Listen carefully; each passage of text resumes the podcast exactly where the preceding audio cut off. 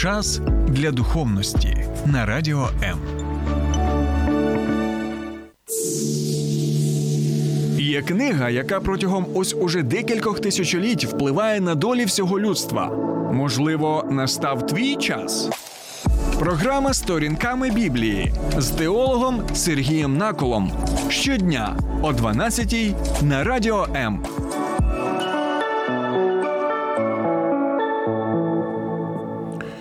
Вітаю, друзі! Христос воскрес, воістину воскрес. Нагадую, що протягом цього тижня ми розмірковуємо над цією неймовірною, грандіозною, надприродньою подією, яка сталася в часі і просторі дві тисячі років тому, а саме реальне, буквальне, тілесне воскресіння Ісуса Христа. І в попередній програмі я нагадував про те, що християнство неможливе і безглузде, якщо Христос насправді у тому самому тілі, в якому помер, не воскрес з мертвих. Бо християнство – це не просто якийсь світогляд або якась етична система, яку надав нам вчитель, можливо, навіть один з найвеличніших вчителів стародавності, але який помер. А християнство – це саме стосунки з живим Ісусом Христом, який помер, який був похований і який воскрес на третій день, згідно Писання.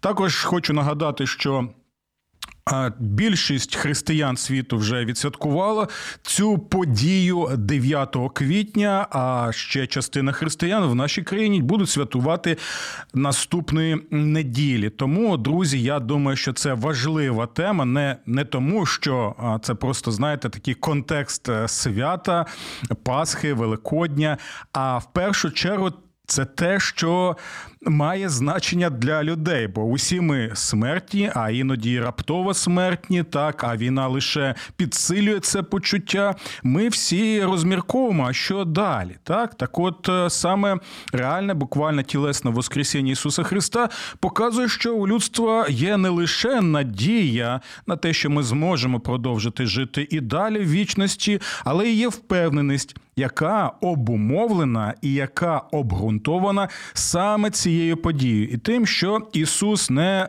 мертвий, Його кістки ми не знайдемо, а те, що Він зараз живий. І тому ми очікуємо Його другий прихід. Добре, друзі, сьогодні ми з вами будемо розмірковувати на доволі цікаву тему. Бо усі ми чули або читали, що Христос повинен був померти, згідно Писання, а також воскреснути на третій день, згідно Писання. І ось сьогодні ми з вами будемо намагатися відповісти на наступне запитання. А де саме Писання розповідає про те, що Христос повинен воскреснути на третій день згідно Писання? Де це написано? Бо дійсно ми можемо прочитати, наприклад, в книзі пророка Ісаї про те, що Христос повинен постраждати і померти. Так, і книга Ісаї, ми знаємо, що знаходиться в Писанні. Нагадую, що коли посилалися в дні Ісуса Христа і апостолів на Писання, то мали на увазі саме ту частину Писання, яку ми зараз знаємо як Старий Завіт. Так, тридцять дев'ять книг першої частини Писання Старий Завіт, з якої складається наша сучасна Біблія. Так, і от давайте дійсно будемо розмірковувати, можете писати свої думки на цю тему, бо нас цікавить саме ось цей вислів на третій день згідно Писання. Де саме? Бо ми читаємо про це в п'ятнадцятому розділі, наприклад, першого листа апостола Павла до Коринтян. Так? І я нагадую, що попередня програма, вона була присвячена аргументації апостола Павла стосовно теми, що станеться, якщо дійсно Христос не воскрес з мертвих. І от сьогодні ми знову повертаємося до цієї, до цього розділу, тому що нам потрібно знову відповісти на це питання про три дні. Добре, тому, друзі, ви можете долучатися до обговорення, як на моїй сторінці на Фейсбуці. Це дві сторінки. Моя персональна Сергій Накол, а також сторінками Біблії. Ну і запрошую вас також на мій Ютуб канал Сергій Накол сторінками Біблії, де ви можете, якщо у вас є бажання, підписатися, отримувати сповіщення про нові програми і також долучатися до обговорення, щоб разом краще розуміти Біблію, яка, як ми впевнені, є саме Божим Словом, корисним для кожної людини, яка бачить в цій книзі дійсно потужно дієву книгу, через яку діє Бог і на яку посилається Господь Ісус. Добре, друзі, тоді давайте, знаєте, що зробимо? Невеличку таку паузу, після чого вже і почнемо розмірковувати, де Писання каже про те, що Христу повинно воскреснути на третій день.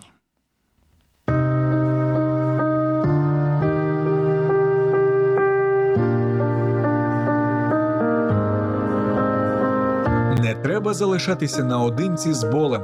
Ми раді вислухати вас. Вам важко на душі? Зателефонуйте нам. Ми розділимо ваш біль. Не тримайте у собі важкий тягар. Безкоштовна лінія довіри по всій території України. нуль вісімсот п'ятдесят сімдесят сім п'ятдесят. А також чекаємо вас на сайті довіра крапка онлайн. Друзі, де Писання каже, що Христос воскресне на третій день? Чекаю ваші пропозиції, будь ласка, бо дійсно ми чуємо це, ми читаємо про це, ми повторюємо це, ми сприймаємо це як само собою зрозумілий факт, але в той же час, коли ми починаємо запитувати про це, то дійсно, знаєте, багато у нас думок, а де ж дійсно все це написано. Тому запрошую вас зі мною знову порозмірковувати над п'ятнадцятим розділом першого листа апостола Павла до Коринтян, яка починається з наступних слів. І це доволі важливо, і апостол Павло це підкреслює. «Звіщаю вам, брати і сестри, Євангелію, яку я вам сповістив, яку ви прийняли, в якій стоїте і якою спасаєтеся, коли дотримуєте те слово таким, яким я вам його сповістив. Якщо ж ні, ви повірили надаремно». Перше, на що він звертає увагу, те, що він нагадує їм Євангеліє. Що таке Євангеліє? Ми чудово знаємо, що це гарна звістка, так? Добре, він також нагадує про те, що він її сповістив, цю гарну звістку, так? Вони прийняли цю гарну звістку. І далі цікавий вислів, в якій ви стоїте, тобто в якій ви вкорінені, тобто воно є вашим ґрунтом, воно є вашим фундаментом, а далі ще посилює він свою аргументацію, каже, наскільки важлива ця Євангелія, якою спасаєтеся, тобто якою ви не просто спаслися вже, або якою будете спасені в майбутньому, а якою спасаєтеся прямо зараз, ось наскільки вона важлива, щоб її дотримуватися, щоб бути вкорінений в ній, а далі, коли дотримуєте те слово таким, яким я вам його сповістив. Він нагадує, що, друзі, Євангеліє, гарна звістка може бути лише виключно одна. Правдива, гарна звістка про Ісуса Христа. Він каже, що саме цією звісткою ми і спасаємося, якщо є умова. Якщо ви дотримуєтеся слова таким, яким я вам сповістив. Тобто ми не можемо, знаєте, створити Євангеліє за власними бажаннями, за тим, як ми сприймаємо Ісуса, або як би ми хотіли, щоб Ісус виглядав, так і діяв згідно наших міркувань, наших фантазій, наших бажань і тощо. Ні, він каже, друзі, все настільки серйозно, бо це пов'язане саме вашим власним спасінням, що Євангеліє може бути лише одне, вірне, правдиве, і ви спасаєтеся цим Євангелієм лише тоді, коли ви приймаєте саме те Євангеліє, яке я отримав від інших апостолів, від Господа Ісуса Христа, і яке розповім вам. Якщо ж ви будете виходити за межі цього Євангелія, то на кону стоїть, друзі, ваше спасіння. Настільки все серйозно. І далі він пояснює, що ж це за Євангеліє. Так, в попередньому, попередній програмі я вже трошки розповідав про це, але знову нагадаю, бо це важливо. Чому? Тому що, як є такий вислів в християнському середовищі, Євангеліє потрібно повторювати щодня, тому що ми схильні забувати його щодня. І ось, він пояснює, що ж це за гарна звістка. Вона складається з декількох частин. І ми можемо одразу так сказати, що він каже, що оце Євангеліє є сам Христос, саме живий Христос. Так? Читаємо. Найперше я вам передав те, що і прийняв, що Христос, і слухайте тепер уважно. Бо ми підходимо до нашого запитання. Що Христос, згідно з Писанням, помер за наші гріхи. Це перша частина цього Євангелія. Христос, згідно з Писання, помер за наші гріхи. Добре. Друге. Він був похований. Так. А далі, от ми і зустрічаємося з цим вислівом.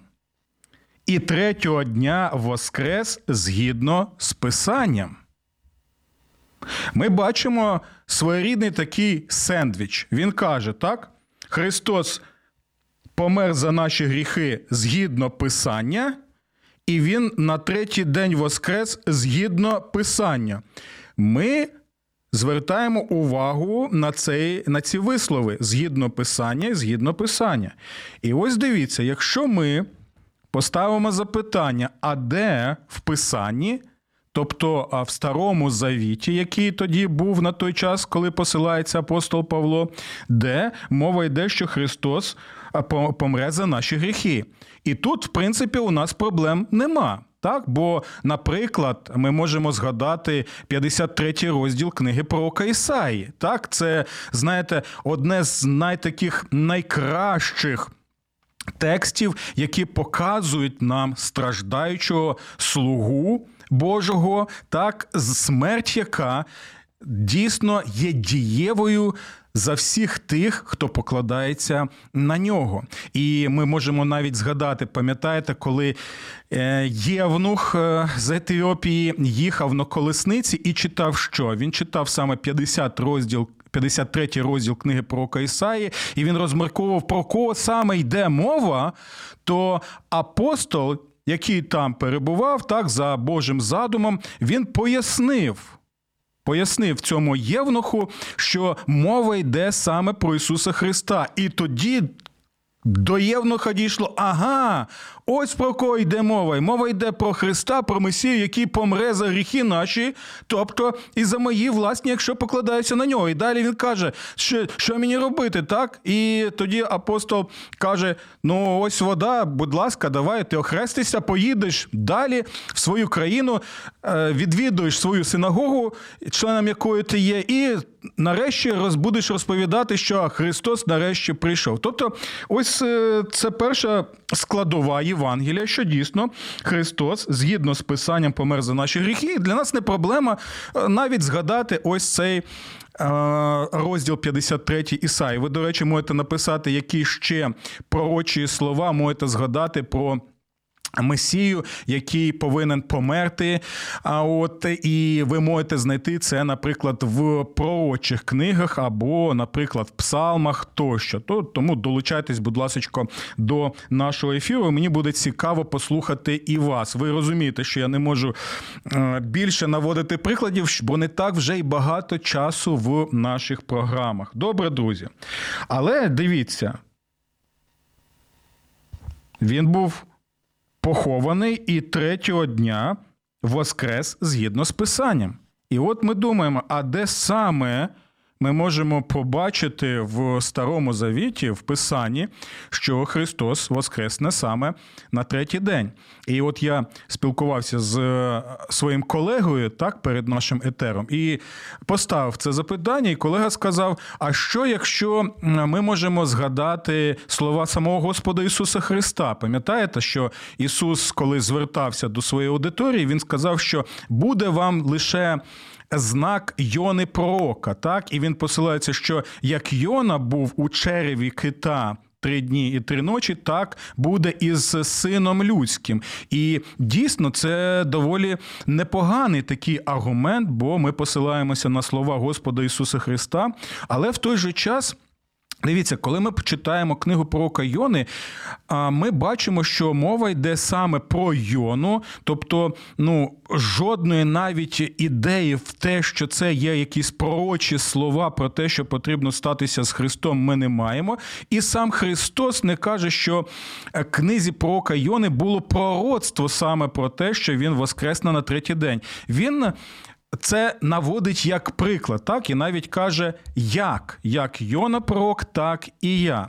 Тому, будь ласка, ви можете написати, що ви думаєте стосовно ось цієї аргументації. Можна її наводити в якості саме ось того, що Писання якимось чином наводить або підводить нас, що Христу потрібно воскрести саме на третій день. Ще у нас є один цікавий текст в Біблії, це, це книга пророка Осії. Так, от я щось, мабуть, так, просто я зараз так згадаю, що в книзі пророка Осії є доволі цікаві слова.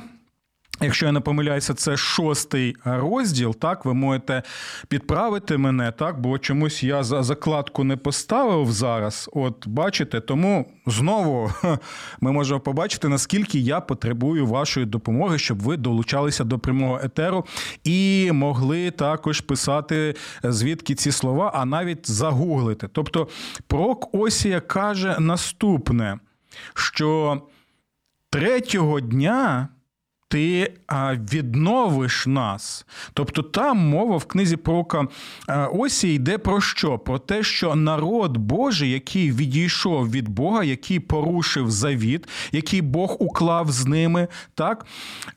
Він буде неначе мертвий, так? Неначе мертвий духовно, і тому буде з корінням вирваний зі своєї землі, яку Бог дав, так, вони втрачать що? Храм, вони втрачать, в принципі, і свою столицю, все, і будуть неначе мертві, але у той же час пророк Осія каже, є надія на те, що в третій день ми воскреснемо з мертвих. І от також цей пророчий текст можна, в принципі, навести в якості, знаєте, такого нагадування, що дійсно Ісус Христос, Він же ж був хто? Він був Сином Божим улюбленим. А ми також знаємо, що в Старому Завіті Ізраїль був названий також улюбленим Божим Сином, який повинен був слухатися Господа. Але той Син, він, на жаль, не послухав свого батька, тому духовно, як каже Осія і пророк Язикіль, вони померли, але є надія завдяки дії Божій благодаті, що вони знову воскреснуть з мертвих, тобто вони знову будуть мати стосунки зі своїм Батьком Небесним. Те, що ми бачимо в притчі Господа Ісуса Христа про блудного сина. Пам'ятаєте, коли мова йшла, що ось мій син, він був мертвий, але зараз живий. І якимось чином ми можемо сказати, що Ісус проходить той самий шлях, який проходив Ізраїль. Ізраїль був сином улюбленим свого Бога, але, на жаль, не послухався, і ось те з ним страпилося, як з блудним сином. Але Ісус Христос – це справжній істинний Божий Син з неба, який проходить той шлях, який вони проходили, але який не піддався спокусам, який за гріхи народа він помер, так, і в той же час на третій третій день він тоді воскресає з мертвих. Тобто є і таке тлумачення, і в принципі це доволі потужний текст з книги пророка Осії, над яким нам потрібно розмірковувати. Ось чому існує наша програма, і ось чому я закликаю до того, щоб більш розмірковувати над Божим Словом, щоб краще розуміти, про що йде мова, і яким це чином стосується також і нас. Добре, друзі, давайте зробимо ще одну невеличку паузу і будемо далі розмірковувати, бо є ще багато цікавинок саме в аргументації апостола Павла в цьому розділі. Біблія під іншим кутом. Програма «Сторінками Біблії» з пастором Сергієм Наколом.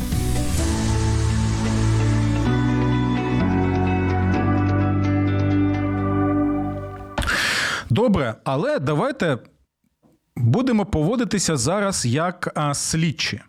І поставимо питання. Добре, якщо апостол Павло каже, що Христос третього дня воскрес згідно з Писанням, то припустимо, можливо, в подальшій своїй аргументації в цьому розділі він повернеться до цього пояснення. І, можливо, в його аргументації стосовно воскресіння наших тіл, згідно воскресіння тіла Ісуса Христа, можливо, там є ключики, які нам допоможуть зрозуміти цей вислів «третій день». Бо, можливо, він дійсно є в Старому Завіті, так? І також це те, що ми можемо власними очима бачити особливо навесні і влітку. Можливо, це те, що оточує нас і є нагадуванням щорічним. Добре? Припустили це? І далі ми бачимо, що аргументація апостола Павла доволі серйозна. Ми її розглядали у попередньому розділі коротко. Так? І далі, дивіться, з тридцять п'ятого вірша тут доволі цікаві є слова. Бо тут є продовження аргументації, яка саме? Слухайте уважно. Але дехто скаже, як же мертві воскреснуть, у якому тілі прийдуть. Перед цим він нагадував нам і наводив, так, докази того, що Ісус дійсно воскрес з мертвих. Це перша частина цього розділу. Він посилався на свідчення очевидців, які вони могли дати навіть в суді. Знову нагадую, що можете переглянути попередню мою програму. Далі він пояснює, які наслідки, і він це усвідомлює, якщо Христос не воскрес з мертвих. А ось далі ми читаємо, що дехто скаже, добре, ми віримо, Христос дійсно воскрес тілесно з мертвих. Так, ти нас переконав, апостол Павло. Але в нас тоді інше запитання. Як же мертві воскреснуть? У якому тілі прийдуть? І це доволі важливе питання. Чому? Тому що люди тоді і зараз знають, що наші тіла розкладаються. Залишаються лише кістки, а в деяких е- випадках взагалі нічого не залишається. І тоді в Коринфі, як і у сучасних людей, запитання, ну добре, а як же це все це станеться? Добре. І слухайте уважно аргументацію апостола Павла. І ми побачимо, як це пов'язано саме з цим посиланням на третій день. Нерозумний? Ого! Апостол Павло каже, що ти що, не розумієш? Ти що, це не усвідомлюєш? До тебе що, ніяк не може дійти ця істина? І далі він пояснює, чому, чому це все логічно, розумно, і це те, що ми можемо побачити наче на, навіть в нашому оточуємо світі. Дивіться. Те, що ти сієш, не оживе, якщо не помре. Стоп. А це нам вже більш зрозуміло. Те, що ти сієш, не оживе, якщо не помре. Нам потрібне зернятко, яке нам потрібно кинути в землю, і ми знаємо, що може далі відбуватись. Але прочитаємо апостола Павла. Те, що ти сієш, то не майбутнє тіло сієш, а тільки зерно, яке прийдеться пшениці чи чогось іншого. Так?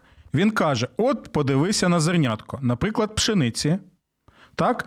Або на зернятко кісточку там манго, так, чи там абрикос, вишня тощо. І ми знаємо, що це зернятко пшениці, це це зернятко там іншої якоїсь там ячменя, наприклад, тощо культури і далі. А Бог дає йому тіло, яке забажає кожному насінню власне тіло. Так? Чому? А тут він показує, що якщо ви берете насіння пшениці і кидаєте його в землю, то тоді проростає що? Проростає саме пшениця. Воно помирає, але воно і виходить з землі живим і приносить все ще більше плоду. Але пшениця є пшениця.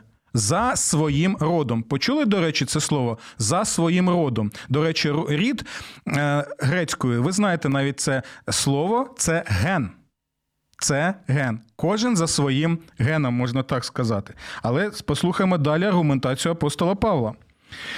Не кожне тіло є таким самим тілом. Інше тіло в людей, інше у тварин. Він показує, одні гени у одних, одні, інші гени в інших. Навіть незважаючи на те, що між шимпанзе і людиною так є багато спільних генів. Чому? Бо вони створені та з одного матеріалу генетичного, в принципі, творець так зробив. Але десь два відсотки є різниці. І це просто неймовірна величезна різниця між цими генами. Тому шимпанзе залишається шимпанзе, а людина залишається людиною. Ви жодним чином не можете з шимпанзе створити людину. Це неможливо, бо навіть ці два відсотки – це величезна прірва між нави і шимпанзе.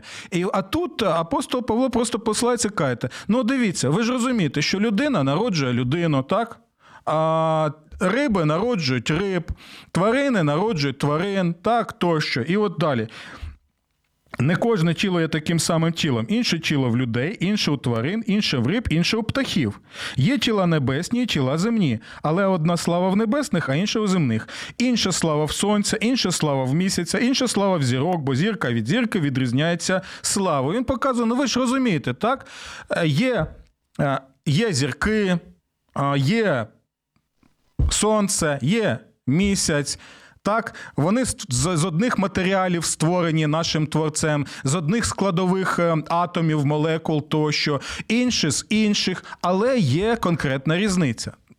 Розуміємо, так, цю аргументацію? Добре. Але я нагадую, що він почав саме з чого? З насіння, зернятка пшениці, яке повинно померти для того, щоб стати живим і принести багато плоду. Добре. Так само і воскресіння мертвих. Сіється в тлінні, встає в нетлінні. Знову він посилається на цей е, принцип, який ми всі усвідомлюємо. Тобто з природи ми знаємо, навіть хтось з нас сіяв, так, щось там, можливо, навіть клав в землю, щоб побачити, як воно виростає. Я пам'ятаю, що в школі нам давали на уроці біології завдання, щоб фасолину так проростити. Ну, я це робив. Правда, далі я забув про неї, вона засохла, на жаль, от такий з мене біолог-ботанік. От, але це я визнаю, що, ну, тому я став теологом, так, а не біологом.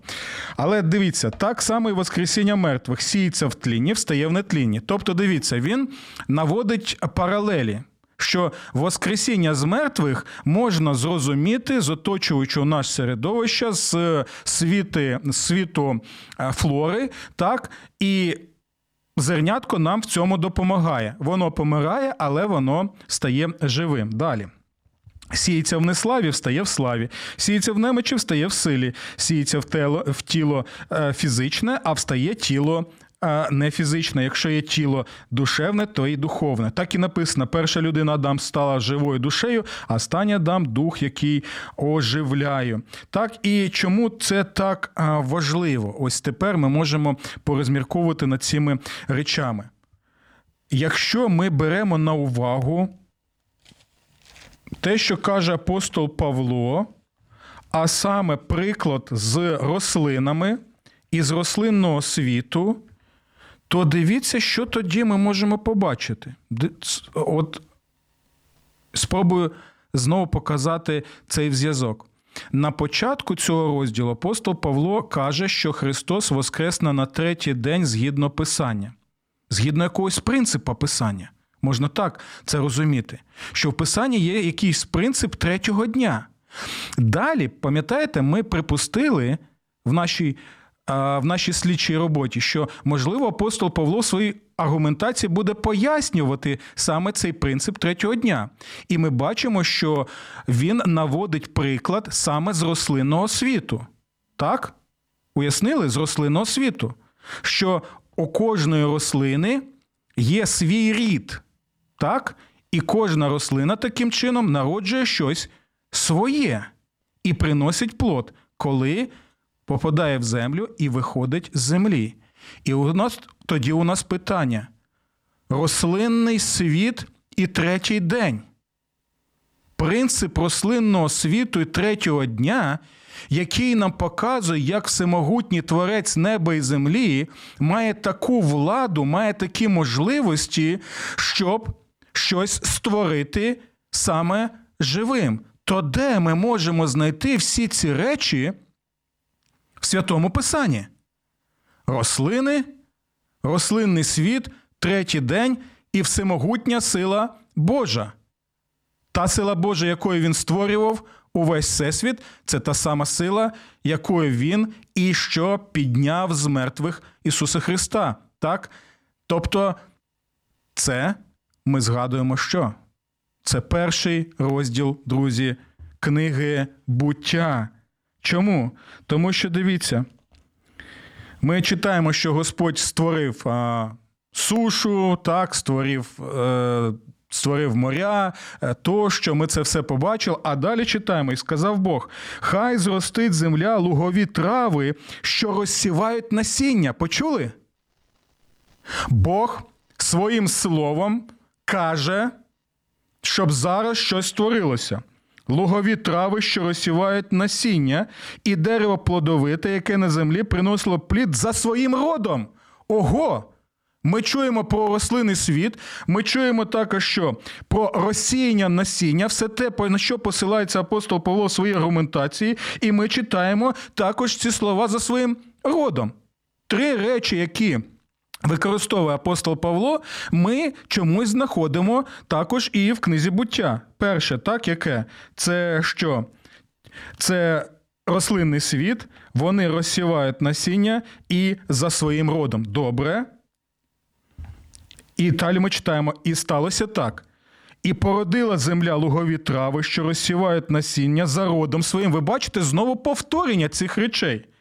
Ми читаємо, трави розсівають насіння за родом своїм, і далі дерева, що приносять плоди, які мають собі насіння, за своїм родом. Усе це пов'язано із аргументацією апостола Павла в п'ятнадцятому розділі, як ми і читали.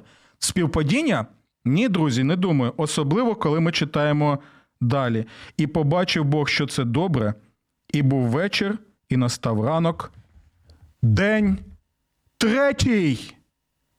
День третій, на третій день Бог свою всемогутньою силою, якою він створював увесь світ, наш Бог, Отець, Син і Святий Дух, він саме на третій день що? Робить так, що з'являється рослинний світ, який сіє своє насіння за своїм родом.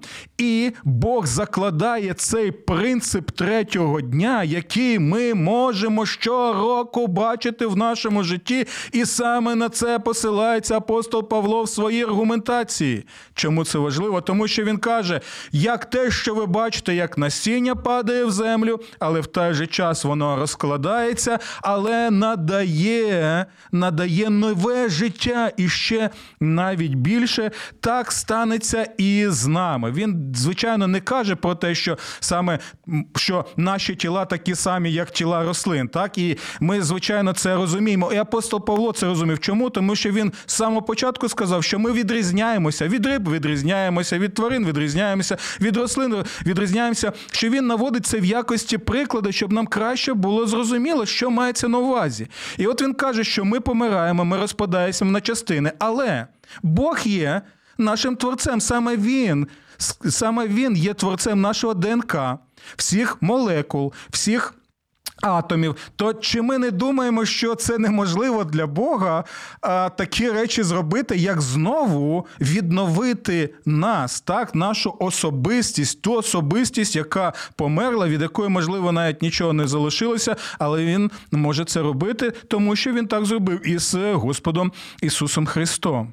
Ось чому ми можемо сказати, що коли апостол Павло каже, що Христос був похований і третього дня воскрес згідно Писанням, то він посилається саме на третій день книги «Буття», на принцип насіння, на принцип рослинного світу, на те, що ми, я знову нагадую, це важливо, можемо щороку бачити, особливо навесні. Добре, ви можете, друзі, написати, що ви думаєте стосовно цього. Тому, чому? Тому що я тепер хочу завершити нашу аргументацію словами самого Господа Ісуса Христа. Бо що може бути краще, коли ми розмірковуємо про ці події? І дивіться, у дванадцятому розділі Євангелія від Йоанна ми читаємо про що? Ми читаємо, що багато юдеїв довідалося, що Ісус в одному місці, і прийшли не тільки задля Ісуса, а й щоб побачити Лазаря, якого Він воскресив з мертвих. Так? Чому це важливо? Тому що ми можемо побачити, що тут події пов'язані з тим, що Ісус Христос воскресив свого друга Лазаря, який помер, який перебував в гробниці, від, від, від тіла якого вже тхнуло, так, і роз, бо тіло розкладалося, так, це, це реальність нашого буття, але він завдяки слову Ісуса, Лазар вийде звідти, і от як світ з'явився завдяки Слову Божому, так тепер Лазар виходить живим з гробниці, бо він що? Бо він чує потужний всемогутній голос Христа, Бога в плоті на землі. Це зрозуміло.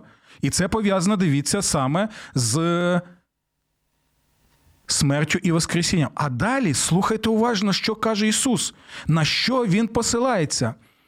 Бо те, що казав Павло в своїй аргументації, воно пов'язане з тим, що казав і сам Господь Ісус в своїй аргументації стосовно своєї смерті і свого воскресіння. Слухайте уважно.